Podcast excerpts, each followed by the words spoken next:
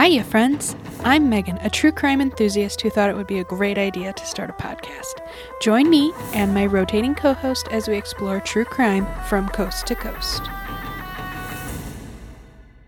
The Earth is a place filled with magnificent wonders, but also great darkness. This darkness leads to the Caligo effect.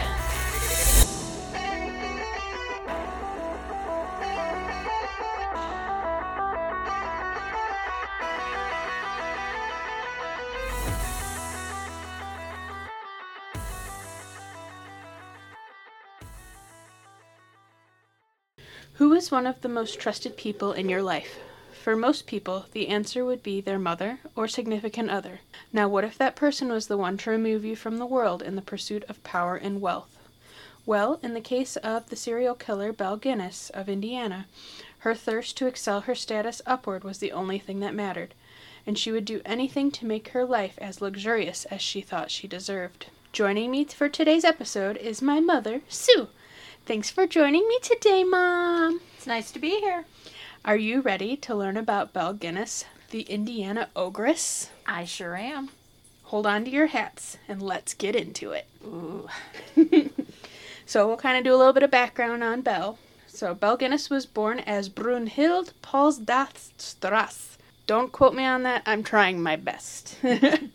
she was born in Selbu, Norway, in November of 1859. So it's an older case. Um, she was the daughter of a stonemason named Paul Peterson Storset and Brett Olsendatter. There's gonna be a test at the end, so be be sure you're ready. Not much is known about her early life, but her family was extremely poor. At an early age, Brunhild was hired out to surrounding farmers to work as a cattle girl slash dairy maid. So, Interesting. Yeah. One common but unverified story was that at the age of 18, she was pregnant out of wedlock, which is naughty, naughty. Ooh, back And then. she went and attended a country dance. While at the country dance, she was attacked by a man, and he kicked her. So uh, she lost the baby Oh, due to that, and the man was from a wealthy family, but he was never prosecuted by Norwegian authorities. do we know why he kicked her? No. But they do say that her personality dramatically changed after that. I think I that can just why. what like snapped. And then it's going to kind of lead into some of the stuff she does later on in life. A short time later, the man who kicked her died from stomach cancer. Hmm. At least that's the theory. Interesting. After that, she went to work as a servant on a wealthy farm for several years. So she found other work besides being a dairy maid and all that. She ended up migrating to the United States in 1881 and she moved to Chicago, Illinois in the search of wealth and she ended up living with her sister Nellie. oh, at least she had some family. Yes. In Chicago, Belle ended up changing her name to Belle Gunness. So she was Brunhild and she changed over to Belle Gunness to be more, American. That makes sense. And then she was soon employed as a house servant. So she's finding some work. That's good. And the work was hard and the hours were long. And she didn't have any of the common benefits of today, like vacation. So she's just working all the time, no breaks. Can't imagine. Most immigrants worked hard and hoped for the best for their children. Not Belle. She saw the lifestyle of her employers and she wanted that. Ooh. Her sister said later that Belle was crazy for money. It was her great weakness.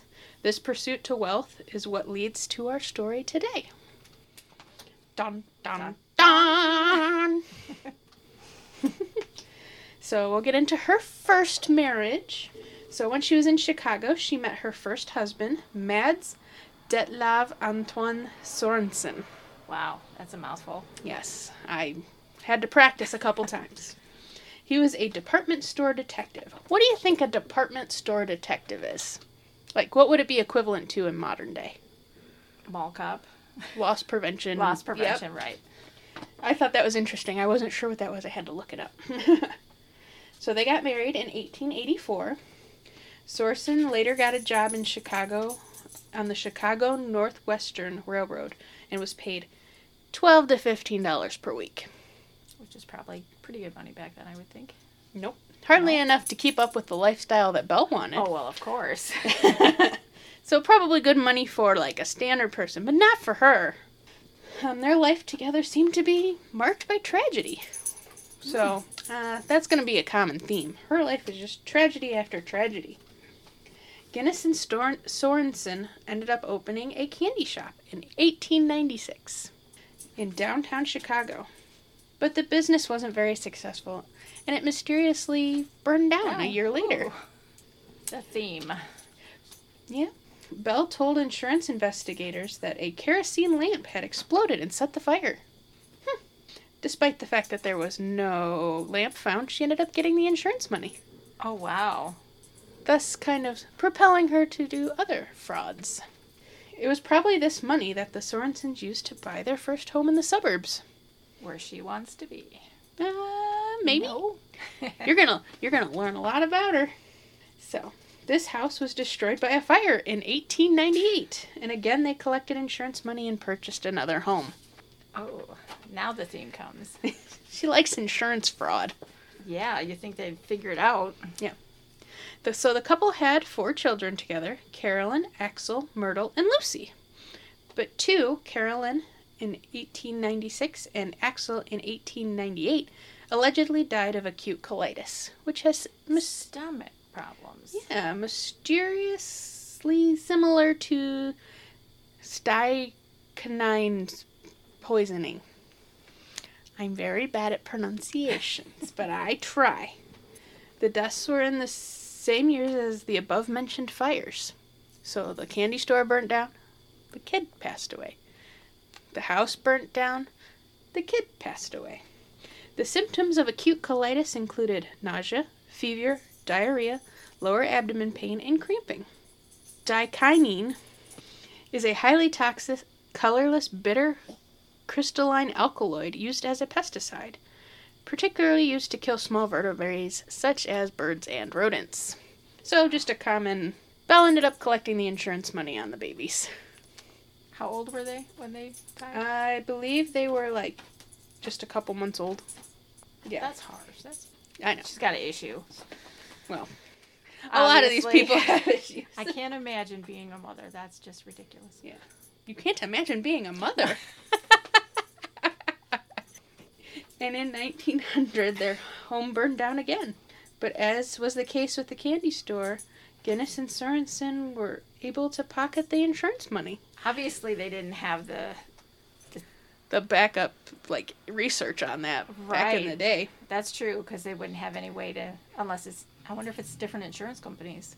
That's possible, like life insurance and, uh, like, house insurance and all that. So they probably weren't all connected at one time. So. That's true. And then in July of July 30th of 1900, tragedy struck again. So many tragedies. Goodness. Her husband Sorensen died suddenly of a cerebral hemorrhage. Strangely, that date represented the last day of Sorensen's life insurance policy as well as the first day of his new policy. So he had two overlapping policies on only Oh. one day. Oh wow. His widow Guin- Gunness collected both policies, so it was eight thousand five hundred dollars, which in today's money would be two hundred forty thousand dollars, Wow. which she could have only done on that specific day. She's pretty smart right now, anyway. Smart, lucky, I Yeah. don't know. But no one at the time chalked up anything but a tragic coincidence. No autopsy was deemed necessary since the Sorensens' family doctor had been treating him for an enlarged heart. Gunness claimed that Sorensen had come home with a headache and she had given him quinine. Quinine is an alkaloid derived from South American cinchona trees, which is also was well recognized by the middle of the 1800s as a drug of choice for treating malaria. Yep. Your grandfather had to take that when he was overseas. Yeah, I thought that was interesting that she gave him that for a headache because when I was researching it, it said that it gives you a headache. Oh. But I Oh, don't know if that was known at the time. Right. Although her husband's family demanded an inquiry, no charges were filed. Yeah, so her husband died in mysterious circumstances to his death. So now she's gonna move to Indiana, bringing us to our state. Oh. This is where she does a lot of bad stuff. Oh, like the other stuff wasn't bad enough. More bad stuff. Belle Gunness left Chicago with her daughters Myrtle and Lacey, along with a foster daughter named Jenny Olson, who stayed with them until 1906. Belle was paid lots of money to watch Jenny and make sure she grew up okay. So, I'm just doing it for the money. She, she's gonna live that lifestyle that she wanted, no matter what. Sounds like she's getting there. With the $8,500 insurance money she received from her husband's death, she bought a 48 acre farm in LaPorte, Indiana. There, she was set out to starting her new life. Neighbors described the 5 foot 9 inch, 200 pound Gunness as a rugged woman who was also incredibly strong. One man who helped her move in later claimed that he saw her lift a 300 pound piano all by herself. Ah, Wow. yeah. Ah, I like music at the homes, she said. and that was her only explanation. Her LaPorte farm had a colorful history all its own. It was built in 1846 by one of the original founders of LaPorte, Indiana, John Walker, for his daughter Harriet Holcomb. The Holcombs moved to New York in 1864 because LaPorte was a pro Union town during the Civil War and they were Southern sympathizers. Which I thought was pretty interesting to bring in that because you don't even think about this being part of that time frame, but it is. Right, yeah. Then 28 years later and six owners later, Mattie Altic, a madam from Chicago, bought the property property in 1892. She built a fancy carriage house and a boat pavilion. So Wow. she's everybody's just into this.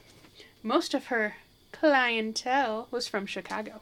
When Mattie died, the house went up for sale. Eight years later and four owners later, so this house has had a lot of owners. It Wow. became Belle's possession. Four owners in eight years. Yeah, and then there was six owners in 28 before that. Wow. So, shortly after Belle bought the property, both the carriage house and the boat pavilion burned down mysteriously. She likes to set some fires. yeah. Foreshadowing. So, she gets married again to a gentleman named Peter Gunness. Huh. What a last name.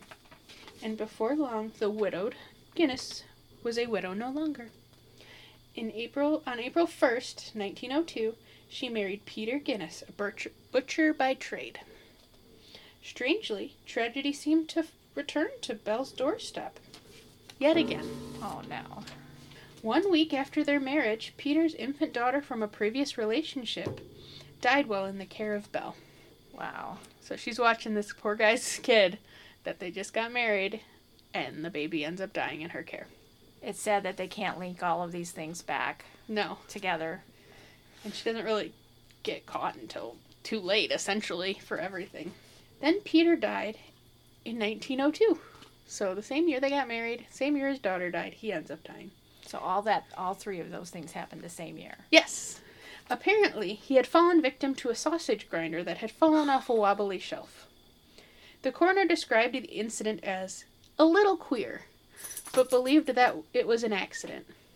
Gunness dried her tears by collecting the $3,000 or $81,000 today. So what did he do? Fall on his head or something? Yes. Oh, you're kidding. The district coroner reviewed the case, unequivocally announced that he had been murdered, and convened a coroner's jury to look into the matter. So they're actually looking into this one. Let's see what they find. However, Gunness successfully convinced the investigators that she was innocent of any wrongdoing. Of course. At the time, Gunness did not mention that she was pregnant, despite the possibility that it might have inspired sympathy. And in May of 1903, Gunness gave birth to her son, Philip. First suspicion of her wrongdoings. One, only one person seemed to be catching on to Gunness's habits her foster daughter, Jenny Olson. My mama killed my papa, Olson allegedly told her classmates. Oh. She hit him on the head with a meat cleaver and he died. Don't tell a soul, though. Soon afterward, Olson vanished. oh no. Belle initially claimed that she'd been sent to school at a Lutheran college in California. So, yeah, she sent her off to col- someplace in California. So, after that happened, she needed some help around the farm. So, she uh, continued to run the farm and had a succession of hired farmhands. Ray Lamp- Lamphere was hired to the position in 1906. However, word soon spread that her relationship with Lamphere was more than strictly professional. When drinking, Lamphere often boasted of sleeping with his employer, which came as a surprise to those who only saw Belle as a burly woman who liked to dress in man's overalls and did her own hog butchering. But there was another side to the woman that Lamphere saw, and soon the local folks did as well. Lamphere would not be enough for Belle. Whoa. so she didn't think he was enough for her, so she started looking for suitors. Oh wow. Okay. So after Peter's death, Belle began placing lovelorn ads in Scandinavian newspapers around the country looking for a new husband. Her ads would read something like this Wanted. A woman who owns a beautifully located and valuable farm in a first class condition wants a good and reliable man as a partner in the same. Some little cash is required for which will be furnished first class security. Or there was another one. Personal. Comely widow who owns a large farm is one of in one of the finest districts of LaPorte County, Indiana.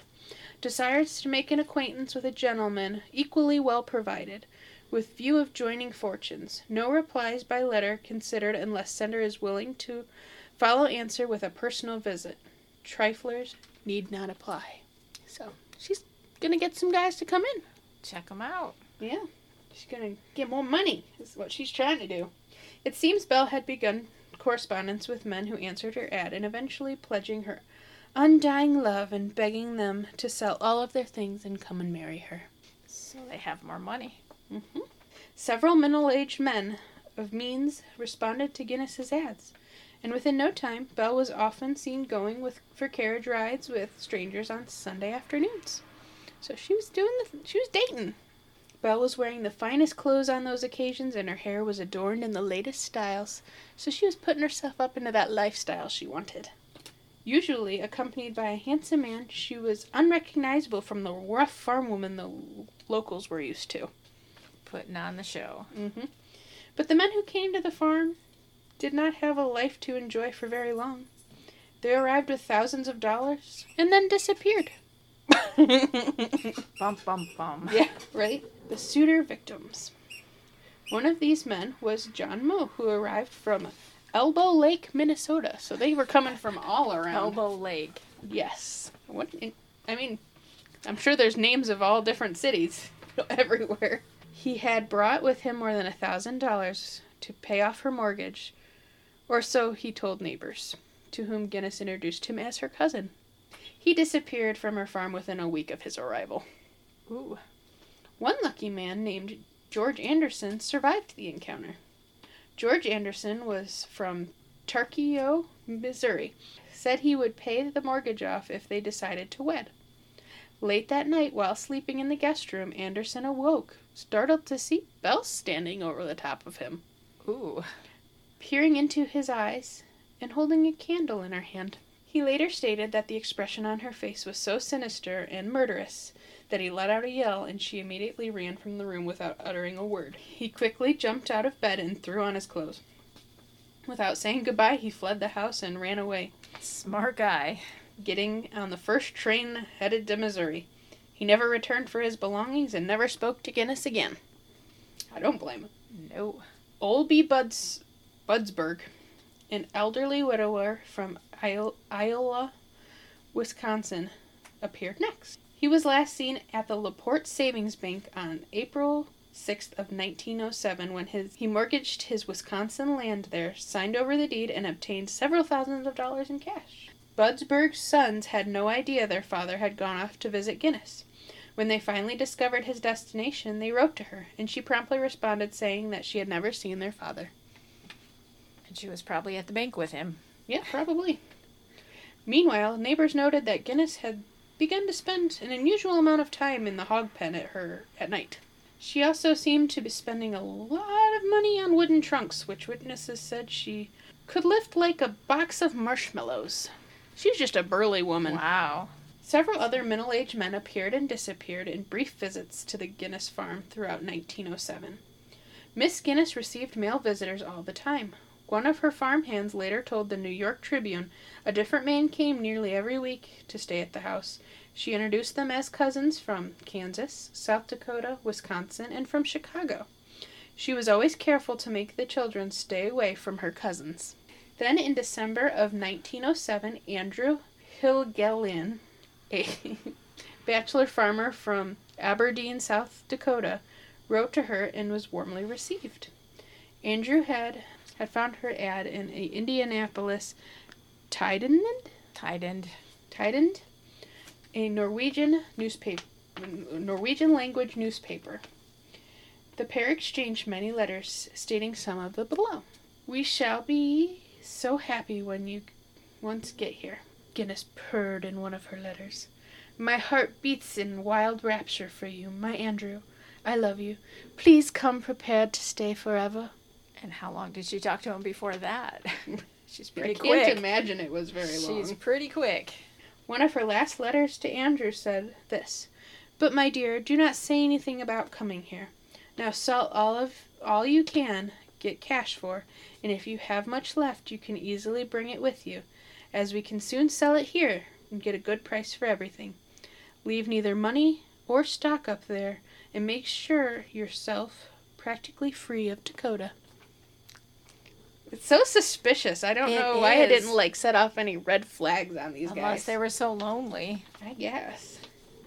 Until a letter received arrived and overwhelmed Andrew, written in Gunness's careful handwriting and dated January 13th of 1908. This letter was found later at the Hill- Helgelien farm where he used to live up in South Dakota.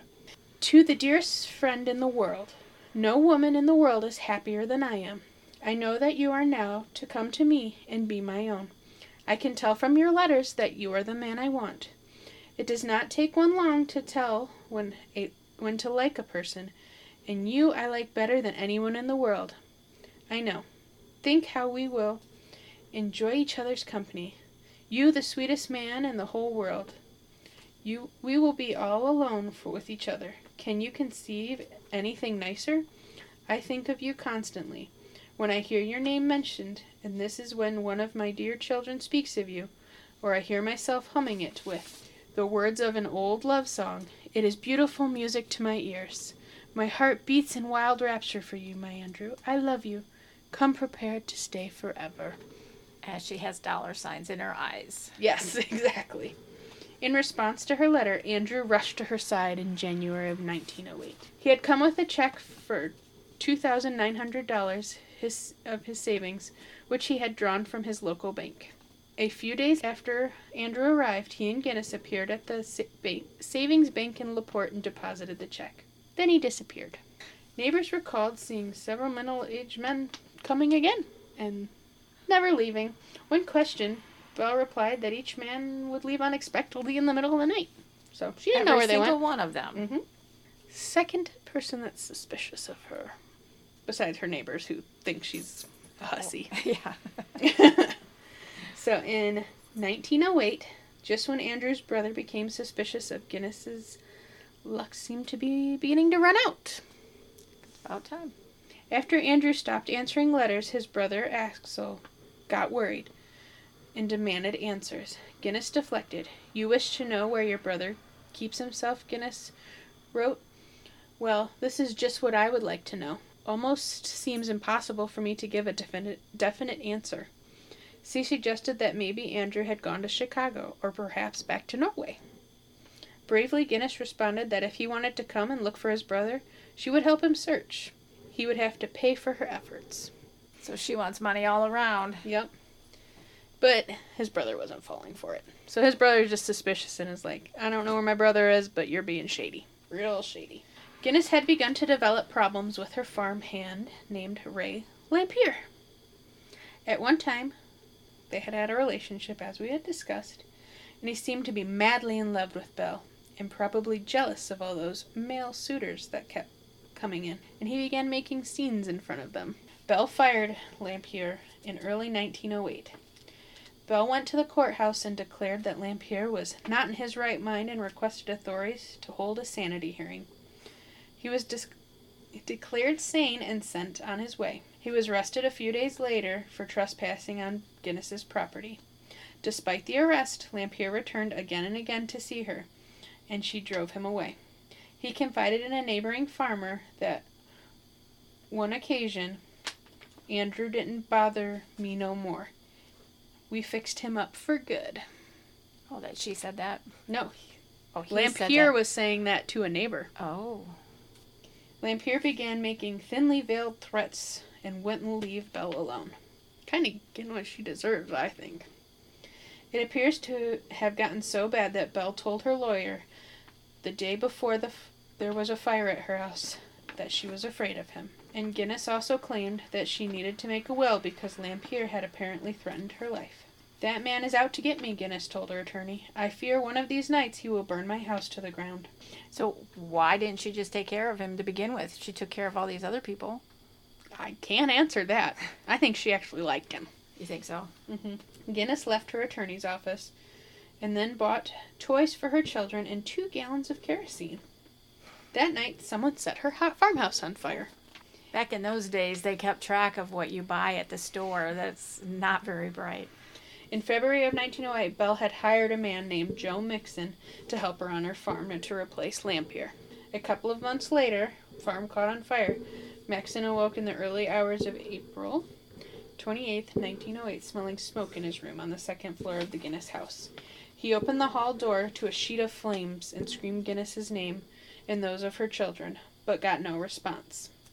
He slammed the door and then, in his underwear, leaped from the second story window, barely surviving the fire that was closing in around him. So there was a survivor of the fire. It was this Joe Maxson. Now, sh- did they survive?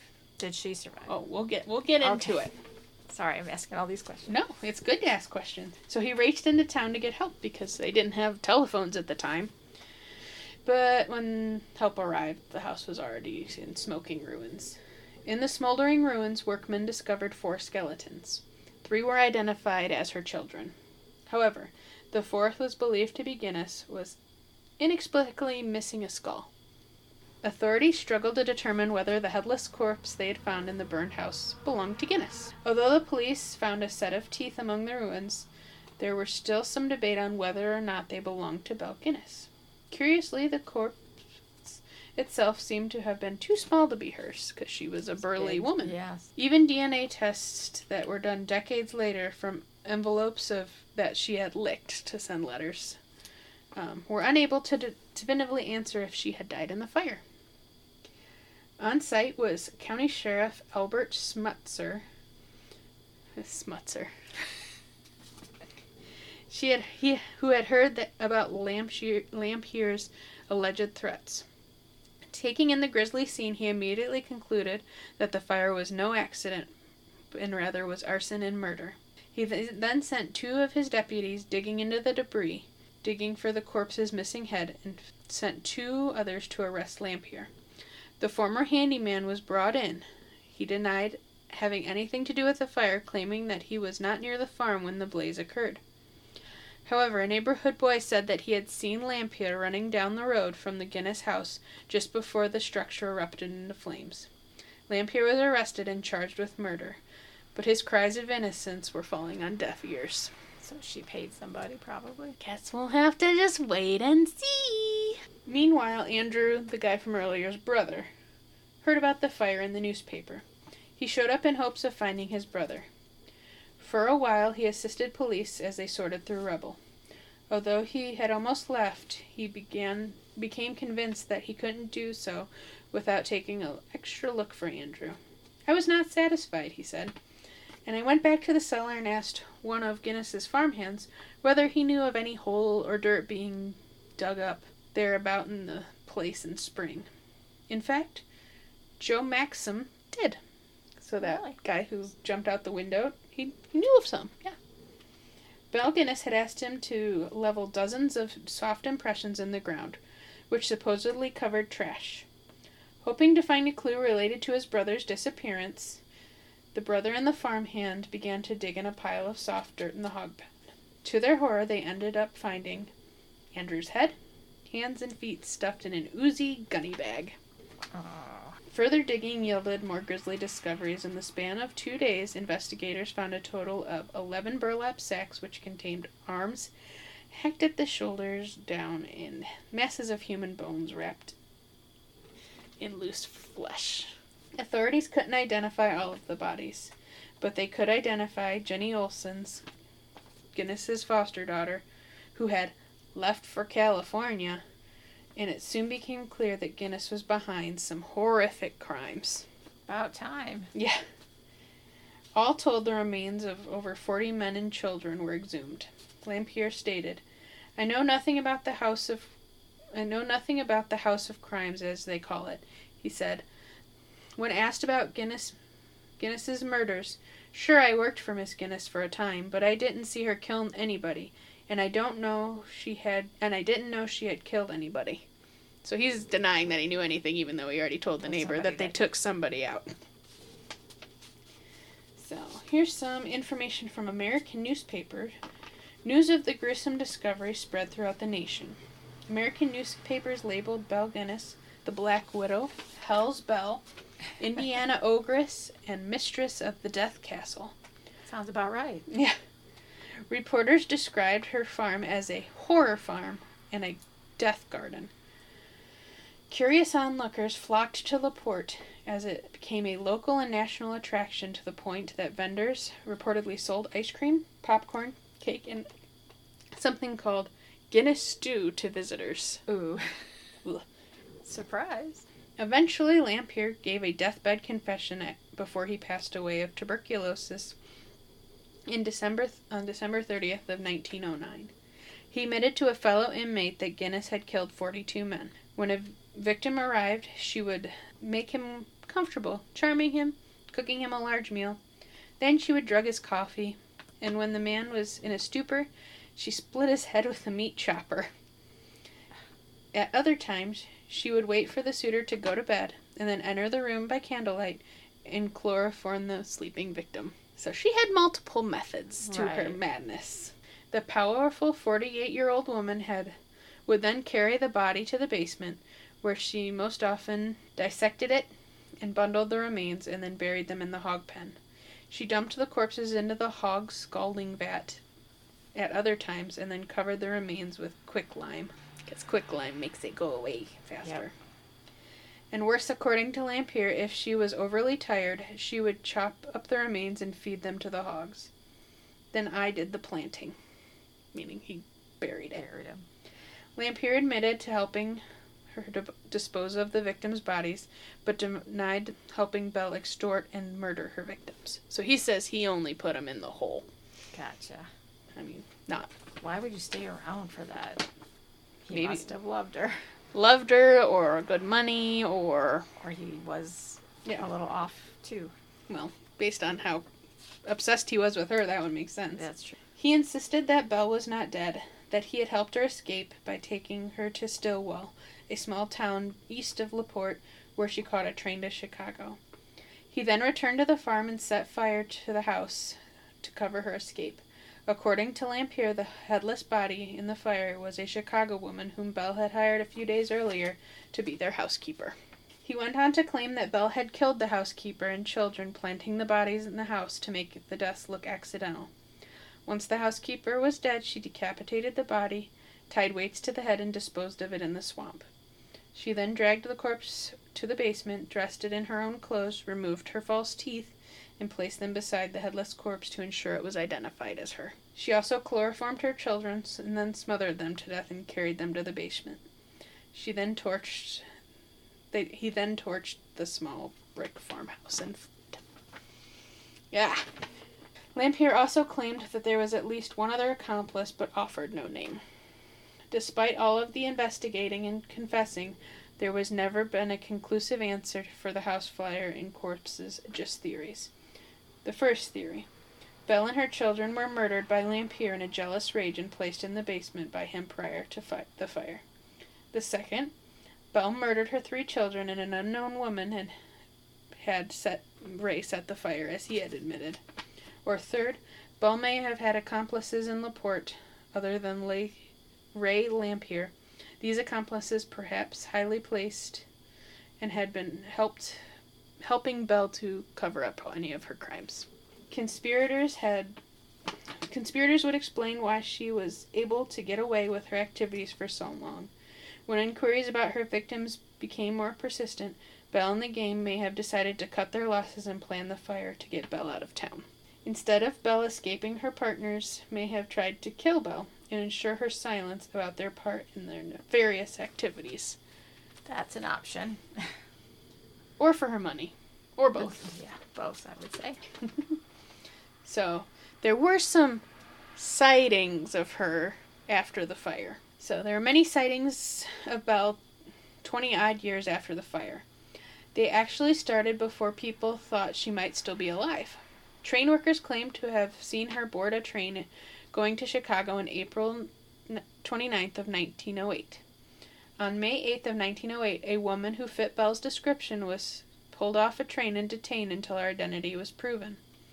Most of these sightings were investigated and discounted except one. In 1931, in Los Angeles, a woman going by the name of Esther Carlson was arrested for the murder of a man she was caring for, August Lindstrom. He was for his $2,000 bank account. Miss Carlson died in prison before the trial and before her identity could be proven. Two former Laportians uh, viewed the body in the morgue and came away convinced that they had seen the body of Belle Gunness. Wow. Even had the photograph of kids who looked a lot like Belle Gunness. So her kids, they took a photo of them and compared it to her. It remains unconfirmed when and where Belle Gunness actually died. On November 5th of 2007, with the permission of descendants of Belle's sister, the headless body was exhumed from the grave by a team of forensic anthropologists and graduate students at the University of Indianapolis to learn her true identity. It was initially hoped that the sealed envelope flaps of the letter from found on the victim's farm would contain enough DNA to compare to the body. Unfortunately, there was not enough DNA, and the mystery still remains. Oh, wow. So, that is the story of Belle Gunness. She got away with it for so long. Yes, and she, And she probably kept getting away with it and finally got caught when she killed that final man and died in prison. Wow. She was getting greedy. hmm Well, she was greedy her whole life. Wow. yeah, but what, well, I guess when she faked her own death, did she take any money with her, you know? Probably went- not. Because Cutting her losses. Yeah. So then she needed to Redo it again. Yeah. Build that bank account up. Now we're going to get into the names of her victims that are proven, some that are unproven, and some that don't have names. Oh, really? Mhm. Wow. Ole B. Budsberg, which we talked about him already, he vanished in May of 1908. Thomas Lindboe, who left Chicago and had done gone to work as a hired man for Gunness. Henry Gerholtz of Scandinavia, Wisconsin, had gone to wed her a year earlier, taking $1,500 and a watch corresponding to the one belonging to Gerholtz was found on a body. Olaf Svenherd was from Chicago. John Moe of Elbow Lake, his watch was also found. But it was in Ray Lamphere's possessions. Oh. Olaf Lindblom, age 35, from Wisconsin. Benjamin Carling of Chicago, Illinois. He was last seen by his wife in 1907 after telling her that he was going to Laporte to secure an investment with a wealthy widow. He had with him a thousand dollars from an insurance company and had borrowed money from several investors. In June of 1908, his widow was able to identify his remains from Laporte's pauper cemetery by the contour of his skull and three missing teeth. Oh, wow. Can you imagine how hard it was back then to identify people like Yeah. that? They're lucky that they were able to identify this many. So these are the unproven ones. That sh- unproven that she did it. It could have been other people. Christy Halkven of Dover, Wisconsin, sold his farm and came to Laporte in 1906. Charles Nieberg, a 28 year old Scandinavian immigrant who lived in Philadelphia, told a friend that he would visit Gunness in June of 1906 and never came back. He had been working as a saloon keeper and took $500 with him. John H. McJunkin from Coraopolis near Pittsburgh left his wife in December of 1906 after corresponding with a Laporte woman. Olaf Jensen, a Norwegian immigrant from Carroll, Indiana, wrote his relatives in 1906 he would marry a wealthy widow in Laporte. So the ones that left their wives to go marry this girl, Mm-hmm. even though they were already married. Uh-huh. Well, that's not good. No. She was a swindler. That's she for must sure. have been a real smooth talker. Smooth talker. hmm Bert Chase of Mishawaka, Indiana, sold his butcher shop and told friends of a wealthy widow and that he was going to look her up. His brother received a telegram, supposedly from Aberdeen, South Dakota, claiming Bert had been killed in a train, ac- train wreck. His brother investigated and found the telegram was fake. Ooh, she's getting Yeah. really smart. Well, these are unproven. These aren't proven to be hers, but Laporte. I mean, Widow. people, yes. There's not that many, I wouldn't think. A hired man named George Bradley of Tuscola, Illinois, is alleged for having gone to Laporte to meet a widow and three ch- a widow and three children in October of 1907. T.J. Tifland of Minneapolis is alleged to have gone to see Gunness in 1907. Frank Reedinger, a farmer of Wickasha, Kansas, came to Indiana in 1907 to marry and never returned. Emil Tell, a Swede from Kansas City, Missouri, alleged to have gone in 1907 to Laporte. Lots of unprovens. Lee Porter Bartonville, Oklahoma, separated from his wife and told his brother that he was going to marry a wealthy widow in Laporte. John E. Hunter left Dequesson, Pennsylvania on November 25th of 1907 after telling his daughter that he was going to marry a wealthy widow in northern Indiana. Abraham Phillips, a railwayman of Birmingham, West Virginia, left in the winter of 1907 to go to northern Indiana to marry a wealthy widow. A railway watch was found in the debris of the house. Reported other na- unnamed victims, so these ones don't have names associated with them.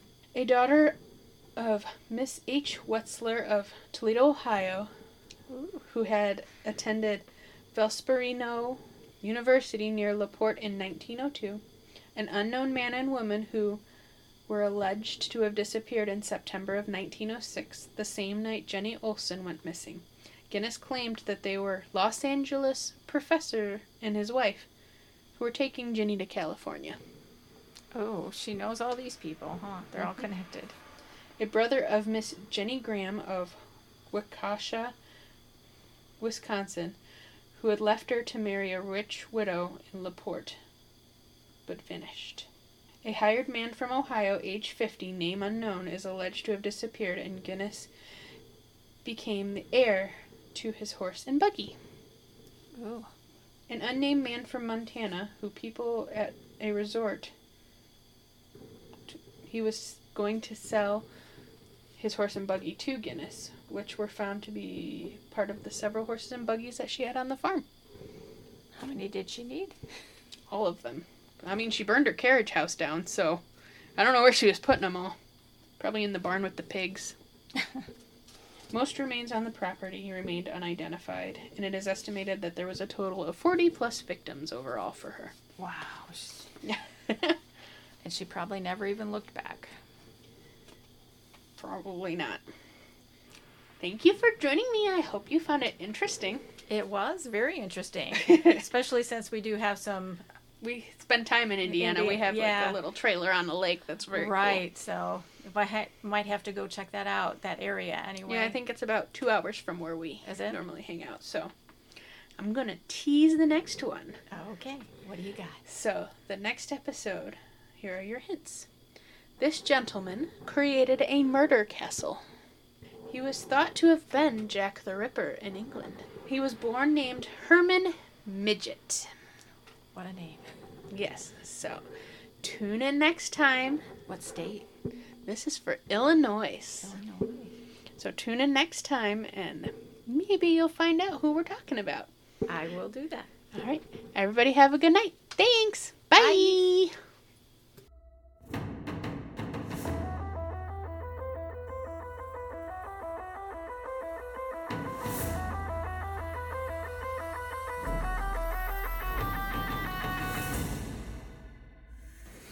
Thank you for joining us on our journey to explore true crime from coast to coast. If you enjoyed our show, please leave us a review and join us for our next episode, where we will be traveling into the darkness of our next location. Until next time, always remember to stay vigilant and safe.